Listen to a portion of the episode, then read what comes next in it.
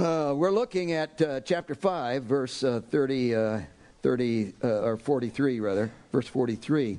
It's the sixth illustration we've been dealing with for several Sundays. And of course, you've had a couple Sundays off from it, so we're coming back to it again. And it's the sixth illustration in the Sermon on the Mount. Uh, in this first chapter, chapter 5, 6, and 7 make up the Sermon on the Mount. And in the Sermon on the Mount, he gives the premise of his sermon of the fundamental basic. And if you miss the premise, you've missed it all because you'll misinterpret everything that he's trying to say. But he gives the premise, which is the fact that you're absolutely helpless. You uh, cannot, if I take a knife and slice you down the middle, go to the core of your insides and find what produces you, what makes you who you are, what forms your attitude, what shapes you, what, what dominates you, the source of your living, what I find there is absolutely nothing because you are totally helpless in your spirit. And you're not that way because you've sinned, although you have sinned, but that's not why you're that way. You're that way because God created you to be that way.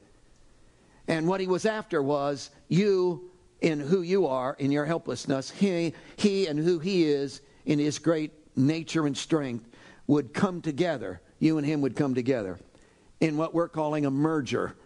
It's the two of you becoming saturated together, two of you operating as one you coming under his influence, you and him being fused together, welded together, and in that welding together, you become what the Bible calls a new creature.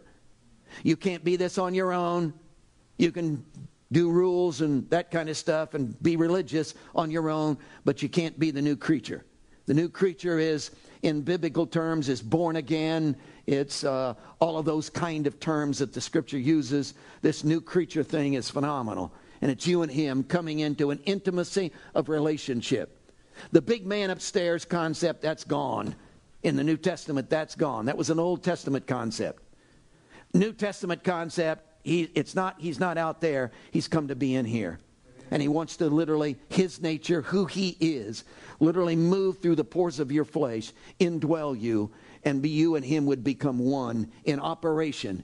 You would begin to think like he thinks. You'd begin to feel like he feels. You'd begin to want what he wants. Uh, so, this is not a discipline of yourself to shape up to a standard that he's set for you. This is an intimacy of his person where you begin to operate under his influence. That's his whole premise. Now he says, I know you didn't understand that, so I want to illustrate it for you. And he gives these six illustrations, and they are phenomenal. This is the sixth one, which is the climax of the illustrations, and it's verse 43. You have heard that it was said, You shall love your neighbor, hate your enemy. But I say, Love your enemies, and pray for those who spitefully use you and persecute you. That you may be sons of your Father in heaven. For he makes his sun rise on the evil and on the good, and sends rain on the just and on the unjust. For if you love those who love you, what reward have you? Do not even the tax collectors do the same? And if you greet your brothers, your brethren only, what do you do more than others? Do not even the tax collectors do so? Therefore, you shall be perfect, just as your Father in heaven is perfect. We're focusing on verse uh, 47. And if you greet your brethren only, what do you do more than others? Uh, several Wednesday nights ago, we uh, interrupted our study on Wednesday night just to have a discussion. And we discussed the issue of sin, basically because there's a lot of confusion of, about sin. In fact, if you go through the evangelical church, a lot of the divisions we have uh, uh, between denominations are based upon your concept of sin. And if you're confused about sin, you're going to be confused about redemption because redemption and how you view the death of Jesus and his redeeming love always is based upon your concept of sin. If sin is really severe and big and huge and destructive and damning and divides you from God, then redemption becomes, oh, overwhelming and important because it rescues you from sin. So there's all these questions about sin. Questions like, what exactly is a sin? Questions like, can God forgive all sins? All sins. Questions like, uh, is it possible to live without sinning? Can you have total victory over sin? All of these are questions that, in the bottom line of things, you really need to come to grips with. You need to think through in your own mind and in your own heart and come to grips with clarity in those, in those areas.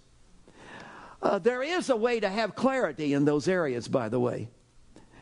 You can have clarity and know the truth if, if, if, it's a big if, if you are totally honest, if you really want the truth, if you won't cover up, if you'll be wide open, if you are really surrendered, if you say, God, everything is up for grabs, whatever you want to change is okay, I'm not going to hold on to anything.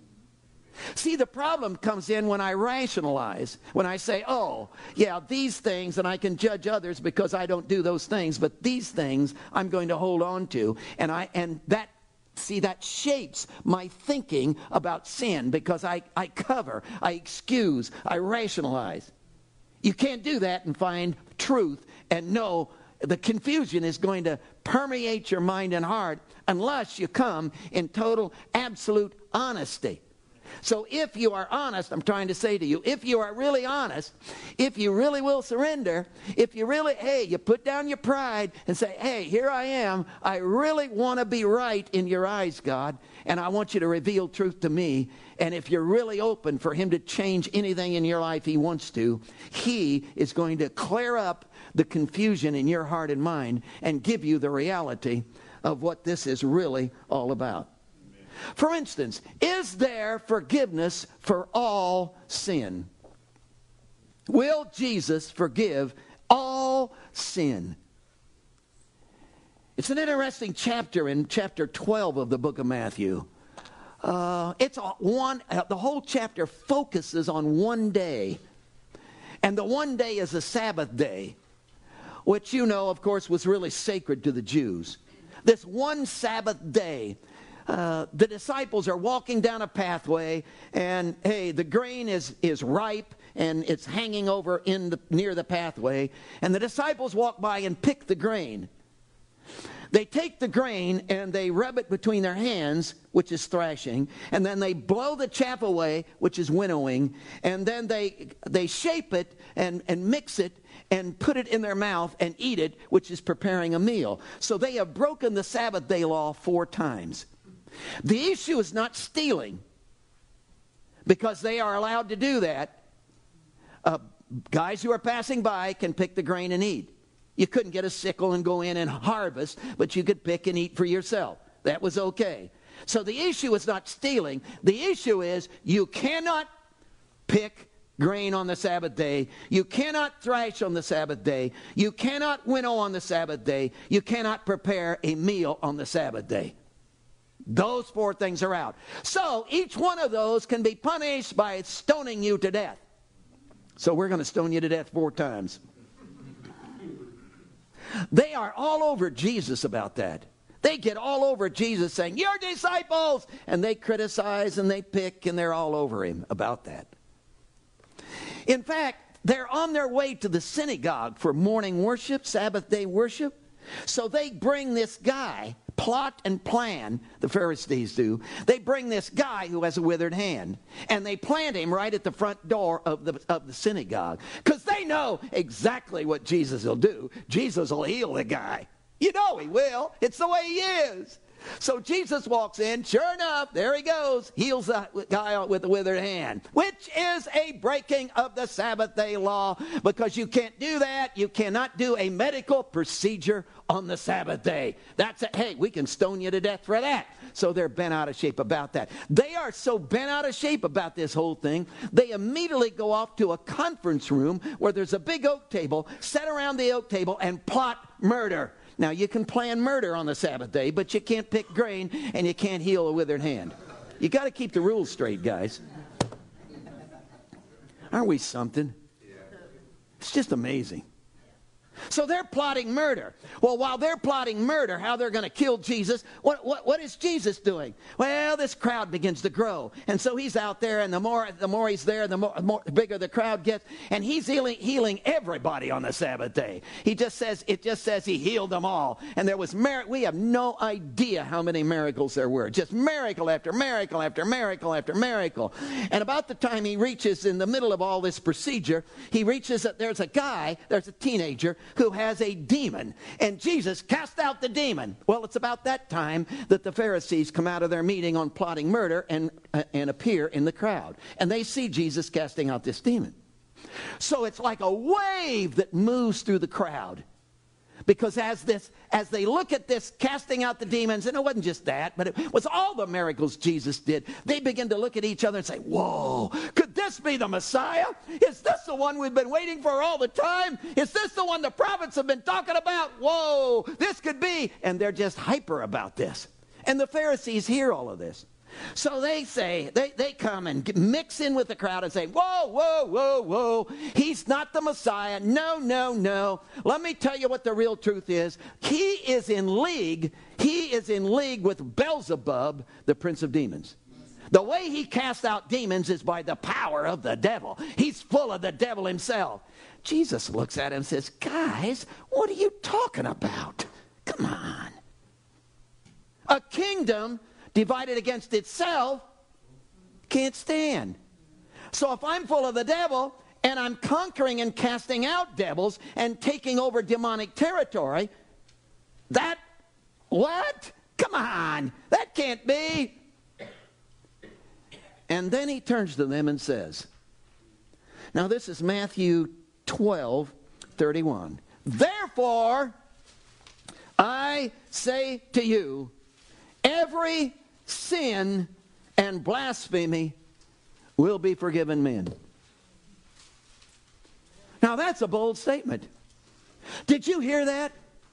Therefore, I say to you, every sin, every sin, not most sins, not part, part sins, not, well, sins that are okay sins. There's uh, not okay sins and okay sins.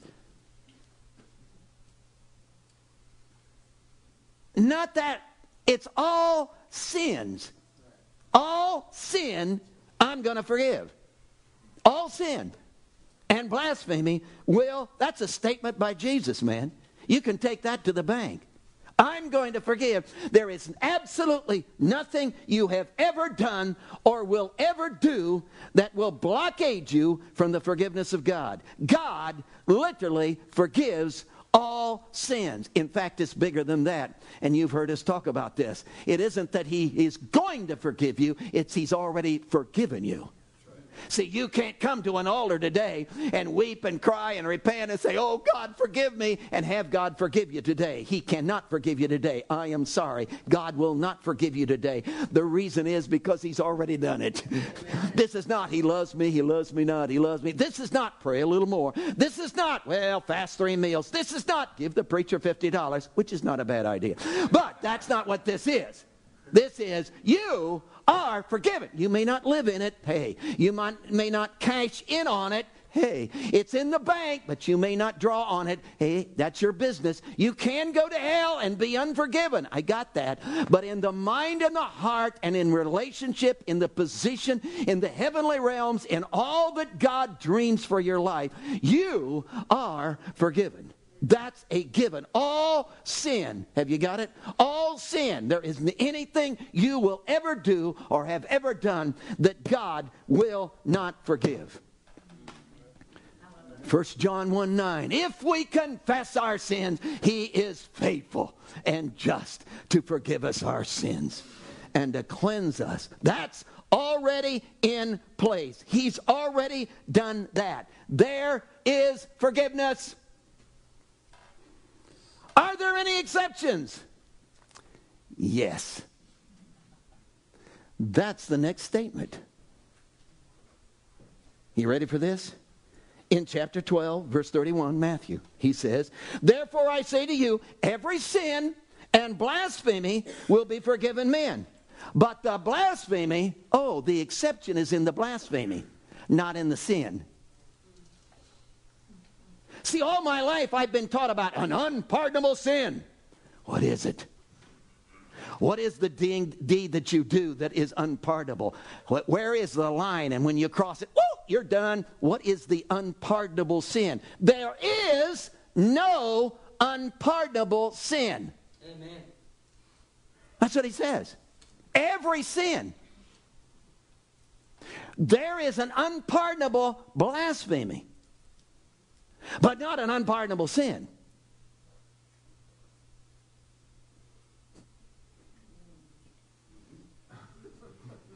That's the passage. Come on, that's the passage, right? Listen to it again. Therefore, I say to you, every sin and blasphemy will be forgiven. But the one exception to that is the blasphemy against the Spirit will not be forgiven men. All sin is forgiven, but there's a blasphemy that's not forgiven. And it's a blasphemy against the Spirit. Now, what's this blasphemy thing? Oh, hate to tell you this. Blasphemy is saying, means, the word means saying stupid things. Are we never in trouble?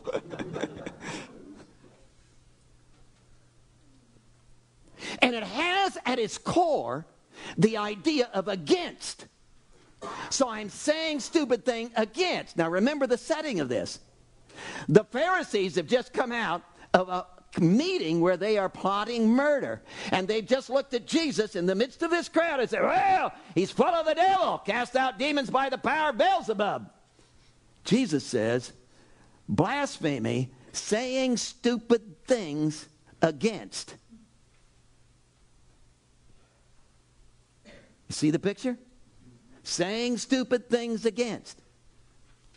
Now, the Bible is very clear on the fact that saying stupid things or saying anything comes from inside. That whatever's in the inside comes out the mouth. Jesus said it isn't what goes in the mouth that defiles a man, it's what comes out of the mouth because it comes from the heart.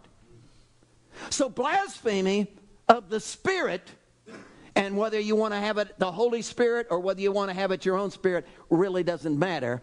But what he's saying in the passage is that what comes out of you from the inside, in other words, down inside of you, there is a nature, there is a element of blasphemy. If you want to call it sin, fine. So he defines sin in twofold. There is sin deed. All sin deeds are forgiven but there is a sin nature. Come on, you can figure that out. Why do you do the deed? Because you have the sin nature within. Because you have the attitude, the internal, you have this heart thing, there's this deal inside of me that just wants. See, the reason I hit you in the mouth is because I have this inner feeling that you're getting in my way. You are, you make me, you, it's, see, I've got this nature. The Bible calls it what we talked about it the other night, calls it a lot of things flesh, carnal, not physical flesh, but carnal. All of, there's a nature within you, a nature of rebellion that wants to fight against, a nature that says, hey, What exactly is this nature? Well, we've defined it in terms of self centeredness. See, I'm full of myself. In other words, I was created by God to be helpless, and I'm not going to be helpless. I'm going to run my own show. I was built to come under the control and influence of God and merge with Him. I'm not going to merge with Him. I'm going to do what I want to do. I'm going to say what I want to say. I'm going to be what I want to be. And I am re- in rebellion against God and his authority in my life. And I'm, hey, nobody's going to push me around. Nobody's going to, hey. What's that attitude? That attitude of self centeredness, that attitude of gotta have my own way, that attitude. Do you realize every deed of sin comes from that attitude?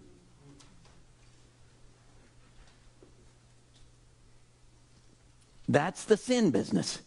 Those two aspects. Now, can deeds of sin be forgiven? No problem. But this attitude, nature, cannot be forgiven. You mean God just made, God's just mad and he won't forgive? No, it isn't that the reason it can't be forgiven isn't because of God. It isn't because God is mad. It's because it doesn't solve the problem. See, you can double up your fist and sock me in the mouth. Fine. I forgive you. I do. Hey, I got to pay for it. I know that. I got to go to the dentist, get my tooth removed because you broke it in half. I got to have my jaw wired. I got to go through the pain. I got to pay the bill. But I forgive you. But that, that the fact that I forgive you doesn't change the fact that if you and I get into uh, a, get into a situation again, you're going to double up your fist and sock me again. So that doesn't change you, does it? See, I can forgive you, but it doesn't change you.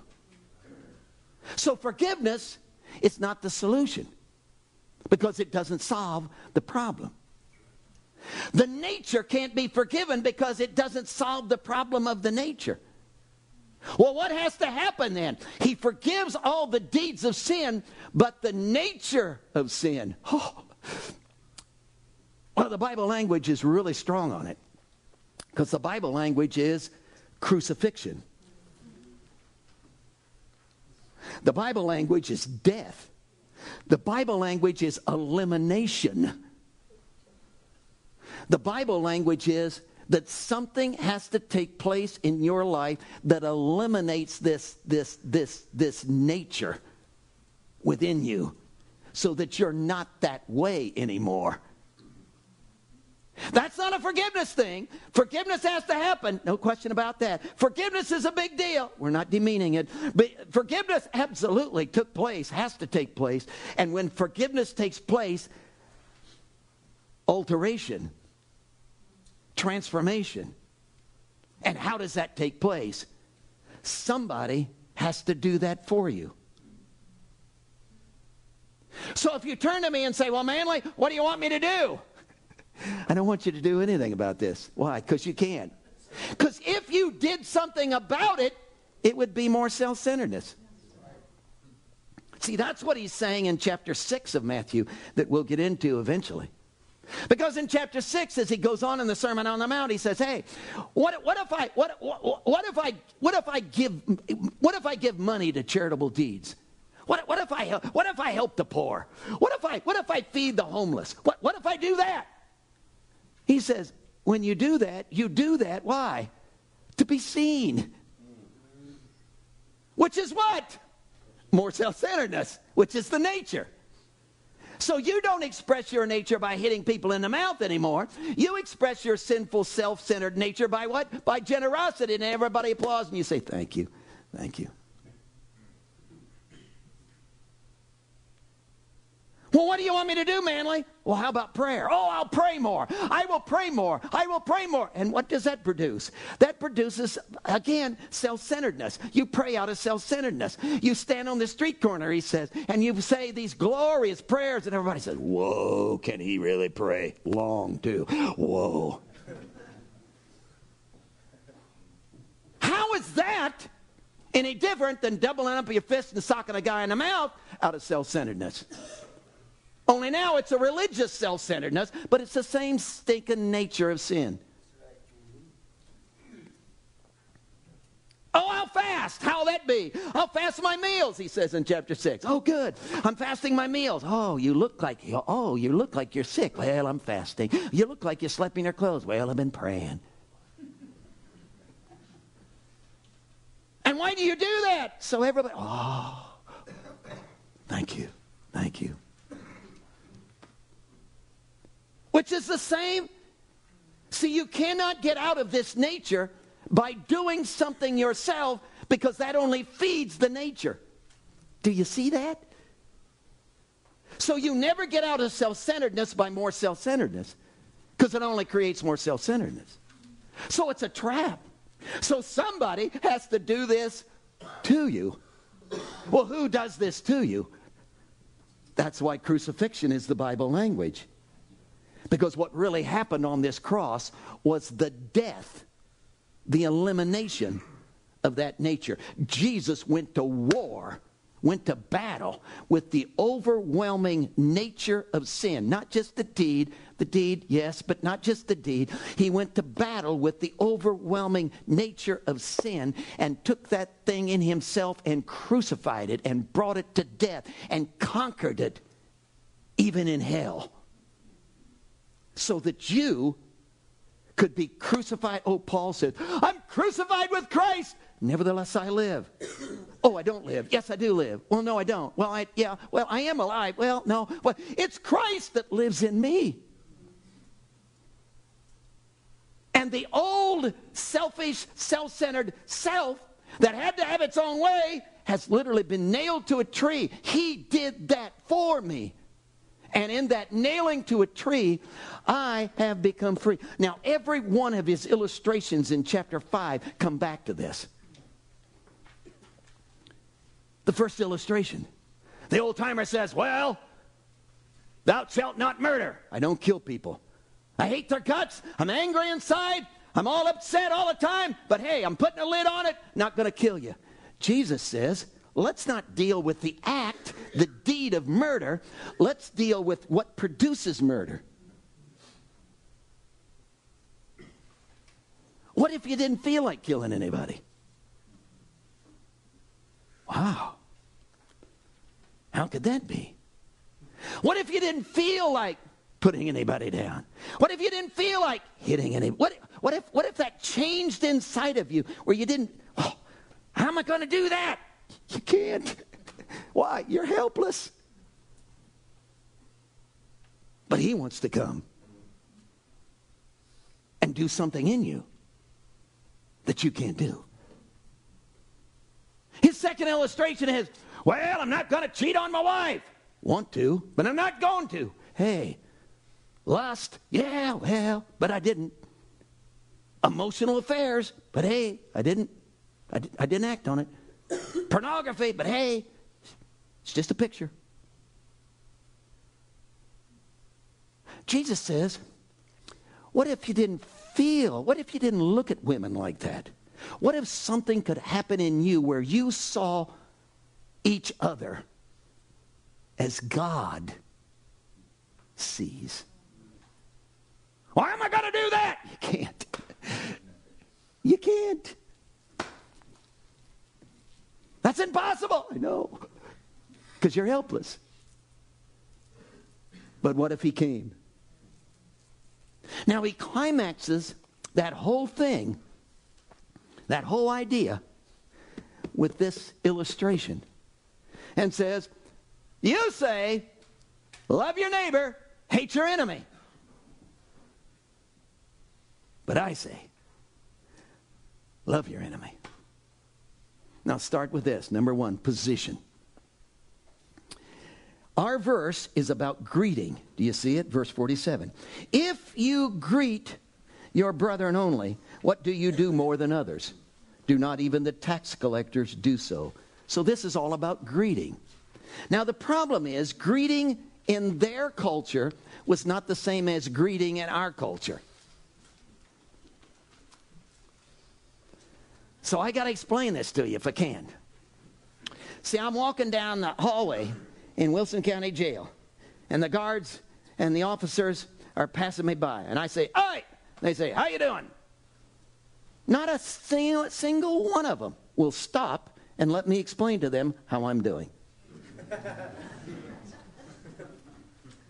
Why? They don't want to know. Well, why'd they ask me? It's a greeting. See, it's a greeting. We don't expect. I don't want the history of. See, when I ask you how you are, I don't. I don't want you to give me a rundown. I don't want to hear about your aches and pains. I'm not in it. I haven't got time. Just say fine and move on. But that isn't the way it is in their culture. The greeting was really significant. One idea, one part of the greeting in their culture was this position idea. It's in Matthew 23 that Jesus gives his final preach message. And in this final preach message, he, uh, he really gives it to the Pharisees. I mean, the seven woes. To, Woe to you, Pharisees, scribes and Pharisees! Hypocrites, he calls them. He really gives it to them. But they're not there. So he's not tongue lashing them. They've all gone off. He asked, they ask him questions all day, and he and finally, at the end of, of that day, he asked them a question, and they really got ticked off and left. So he's turned to the crowd and he said, I don't want you to be like the scribes and the Pharisees. And he begins to describe them. And you know how he describes them? He describes them like this. Listen to this. But all their works they do to be seen by men. They're so full of themselves. See, the sin nature of self centeredness, they're just full of it. They're really religious. They are. They do all the, they count the beads, cross themselves. They go through the whole annex. They, ever, they do all the religious stuff. They walk certain way. They talk certain way. They have the right language. They do all the prayer thing. They do all the festivals. They do, hey, they do the feast days. They offer the sacrifices. Guys, they do everything that you would consider religious, but they do it to be seen, which kills the whole thing.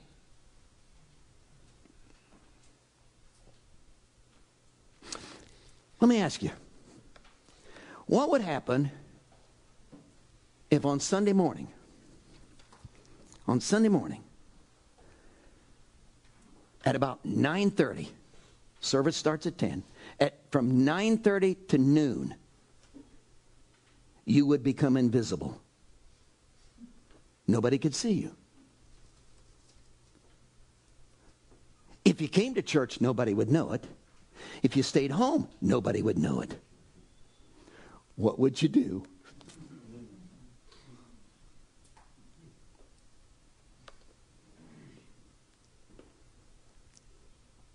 Well, I only come because I have to. That's what he's saying. You do religious things, what? To be seen. If nobody knew whether I came or not, I wouldn't come.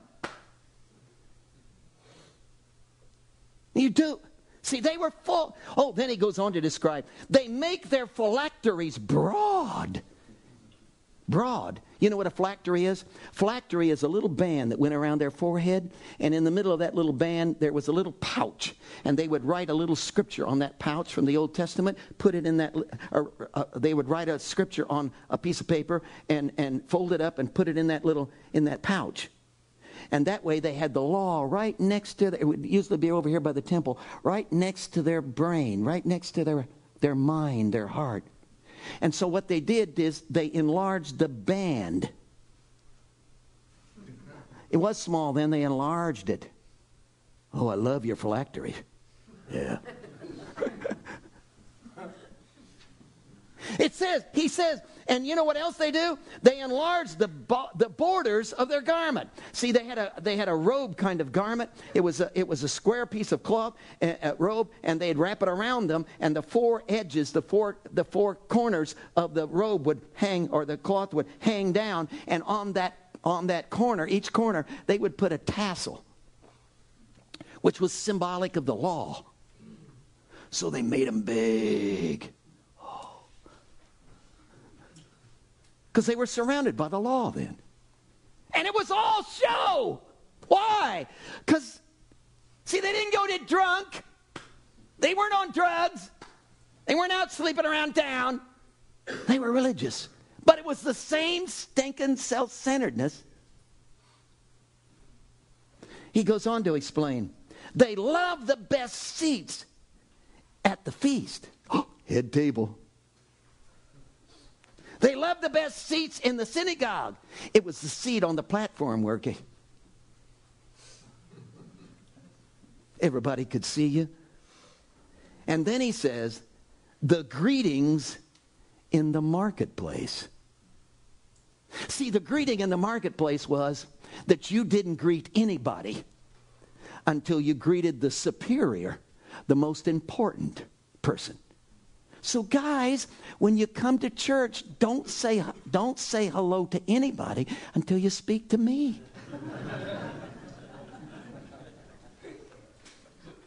Come on.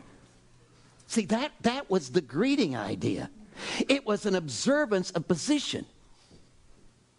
And I won't speak to you, you speak to me. Why? Because I'm more important than you are. He goes on to say, and they love those titles. Oh, they love those titles. Rabbi, Rabbi, thank you, thank you. Doctor, Doctor, thank you. They love that. And it's all about what? It's all about position. It's all about, see, it's all about self centered recognition of position. And you know what Jesus says in that message? He said, Don't call anybody Father. Because there's only one Father, your Father in heaven. Now, he's not saying that you can't call your dad dad. But this whole it's about the title thing. Come on. It's about the title thing. Hey, d- hey, don't call anybody teacher. Because there's only one teacher. And that's the Christ. In fact, he goes on to say, He who is greatest among you shall be your servant.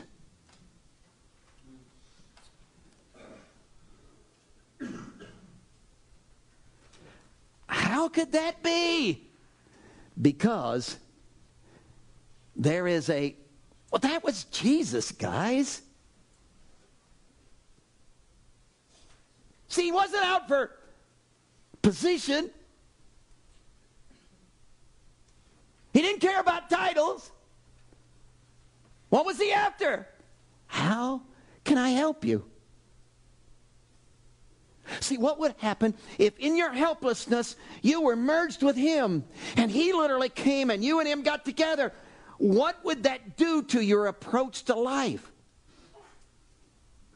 What would that do to the way you think? What would, see, how would that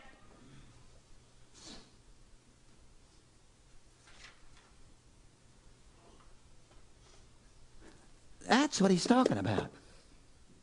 And then he goes on in our passage, chapter 5, look at verse 47. He says, If you greet your brethren only, what do you do more than others? Do not even the tax collectors do the same?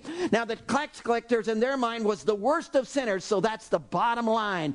And the Pharisees are the height of religious and the height of rightness. So he compares these two the worst person in the society and the highest person in the society. And he says, Don't you get it?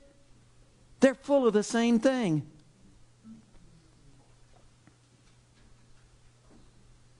So here's the worst sinner in the world, full of himself. Here's the best religious person in the world, full of himself. So what's the diff? There is no difference. And he says, I don't want you to be like that. I want you to embrace your helplessness. I want you to come and in helplessness allow Him to literally do something inside of you so deep within the very recesses of your life that you literally are changed. It's, you eliminate it. It's crucified. It's brought to death. It's, it's, you are free to, oh, you begin to see, feel. That's what I want. Number two, that's position. So in their culture, this position idea is really strong. Number two, provision. In their culture, a greeting was a provision. Uh, for instance, you probably know that one of their favorite greeting was shalom, which is peace. But it wasn't just a hi and walk on. See, the idea was that I want to take the peace that I have within me in relationship with God, the peace that I have within me, and I'm passing it on to you. Shalom. I'm giving that to you. So I'm saying peace. I'm I'm flowing it to your life. I'm providing this for you. Uh, in chapter 9 and 10 of Matthew, uh, Jesus realized he needed to duplicate his ministry. And because the crowds were getting so great and he was only one man. So he asked his disciples to go to a prayer meeting, have a prayer meeting, pray to the Lord of the harvest to send forth laborers into the harvest field. So they begin to pray, and suddenly Jesus jumps up and says, Hey, prayers have been answered. They said, Wow, good. Uh, what's the answer to our prayer? He says, You are. I'm sending you. So that's all. Don't pray for anything. He'll make you head of the committee. So, anyhow, uh, the, he's now going to send them out.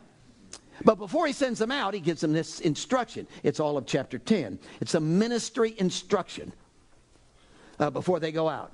And a part of the instruction is this when you go into a household, greet it. So I'm going onto this city to preach. I go into this household to stay. And when I go into this household, I'm to greet it.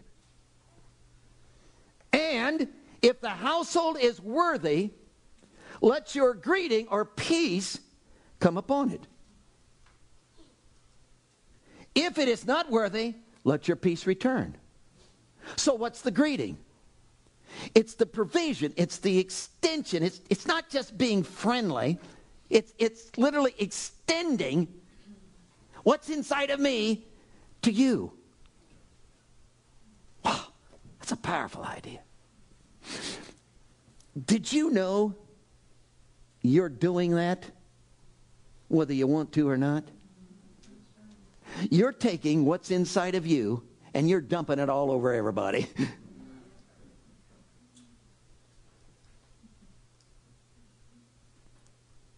whether you want to or not. Whether you're good or bad, whether you're full of yourself or you're not, you are oh, dumping it all over everybody. Think of the place you live. Think of the house you live and the guys that are around you.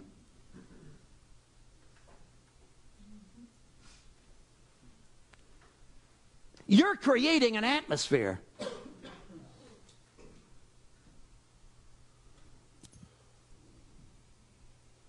You are taking what's it inside of you and you're, oh,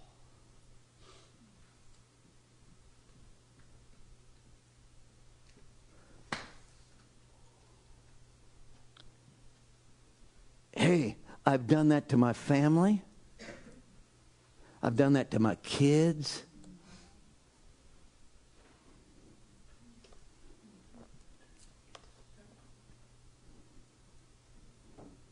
Come on, the dad sits in the living room. It's all by himself. Wife is in bed, kids are asleep. Sits in the living room. It's his personal business. Nobody knows what's going on. He's viewing pornography. You know what he's doing? He's pouring. He's literally saying to the devil, hey, take over in the sexuality of my home. And he's literally pouring that into the entire realm of his family. He's going to wake up one day and wonder why his daughter's pregnant.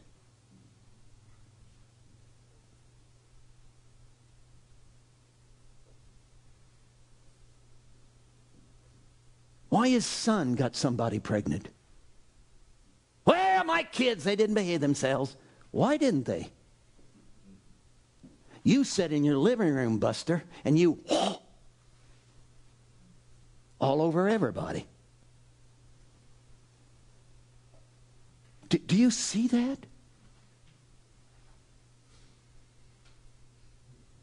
This is not a finger in your face. This is not a bawling out. This is a wow, what would happen if I was full of Jesus and you just, oh, I'm just going to dump him all over you all the time. Oh, oh. See, that, that's what he's after. So that the greeting is not just a greeting. The greeting is, hey, I grab your hand and, oh, brother, I'm going to zap you with Christ. Oh. I'm going to take what's inside of me and it's going to flow into your life. So, coronavirus or not, I'm shaking your hand, man.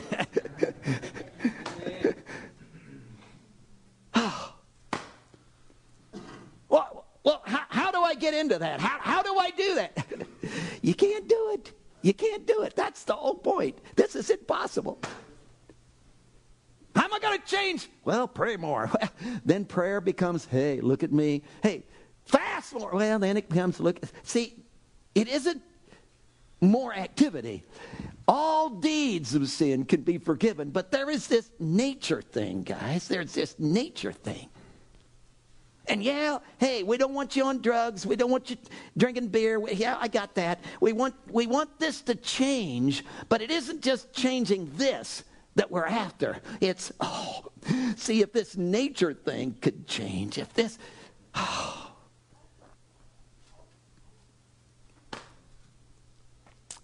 And if you say, well, mainly, I, I, I notice you guys, uh, you guys use the altar a lot. You have altar calls. Why? There's no magic at the altar. In fact, the truth of the matter is, I made these things myself. Two by sixes. Hey, chop them up, burn them in your fireplace. It's just wood, man. It's no big deal. Well, so what's the point? The point is, there's one reason why you won't get out of your seat and come.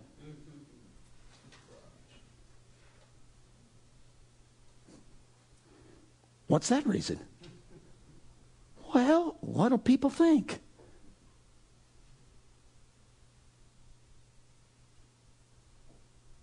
See, you never have a stand, so we have to crawl over each other. I know. So everybody in the row is going to know I'm going. I know. Never had to go to stare. I knew he needed to go.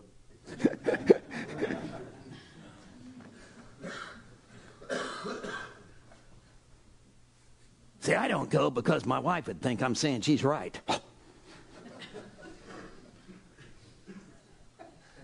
See, it's, it's, it's this nature that keeps you from coming.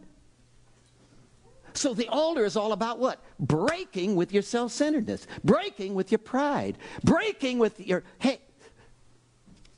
So that in a confrontation, in a moment with Jesus, there's this, there's this, there's this alteration, there's this embracing, there's this, there's this deeper linkage, there's this. I want that, man.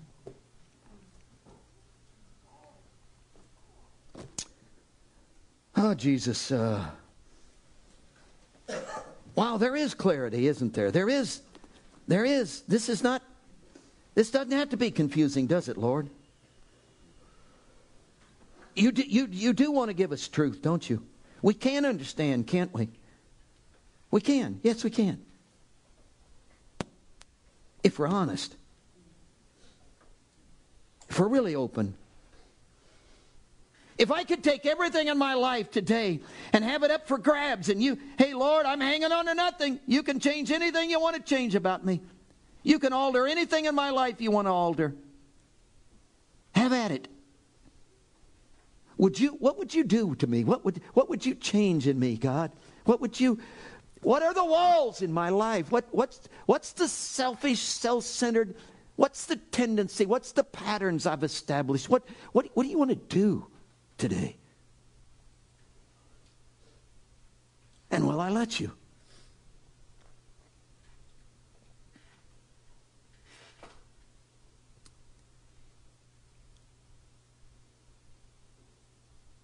Break me of my pride. Break me of my positions. Break me of the titles. Break me. Smash me. Come after me like a bulldozer. Don't let me get by. Nail me, man. That I might be an instrument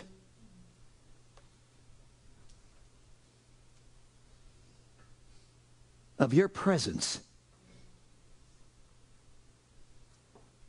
I might greet and in greeting pass you on to the lives around me.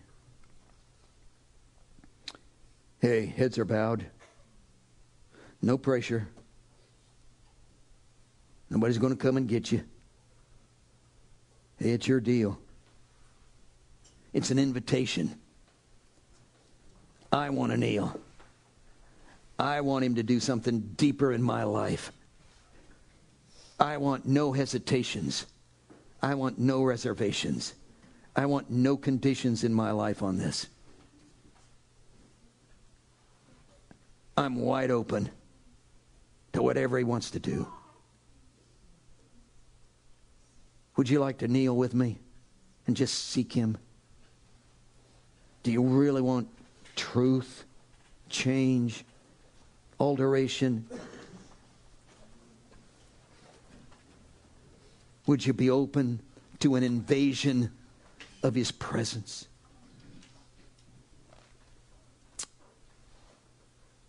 Just some moments of seeking. Be obedient.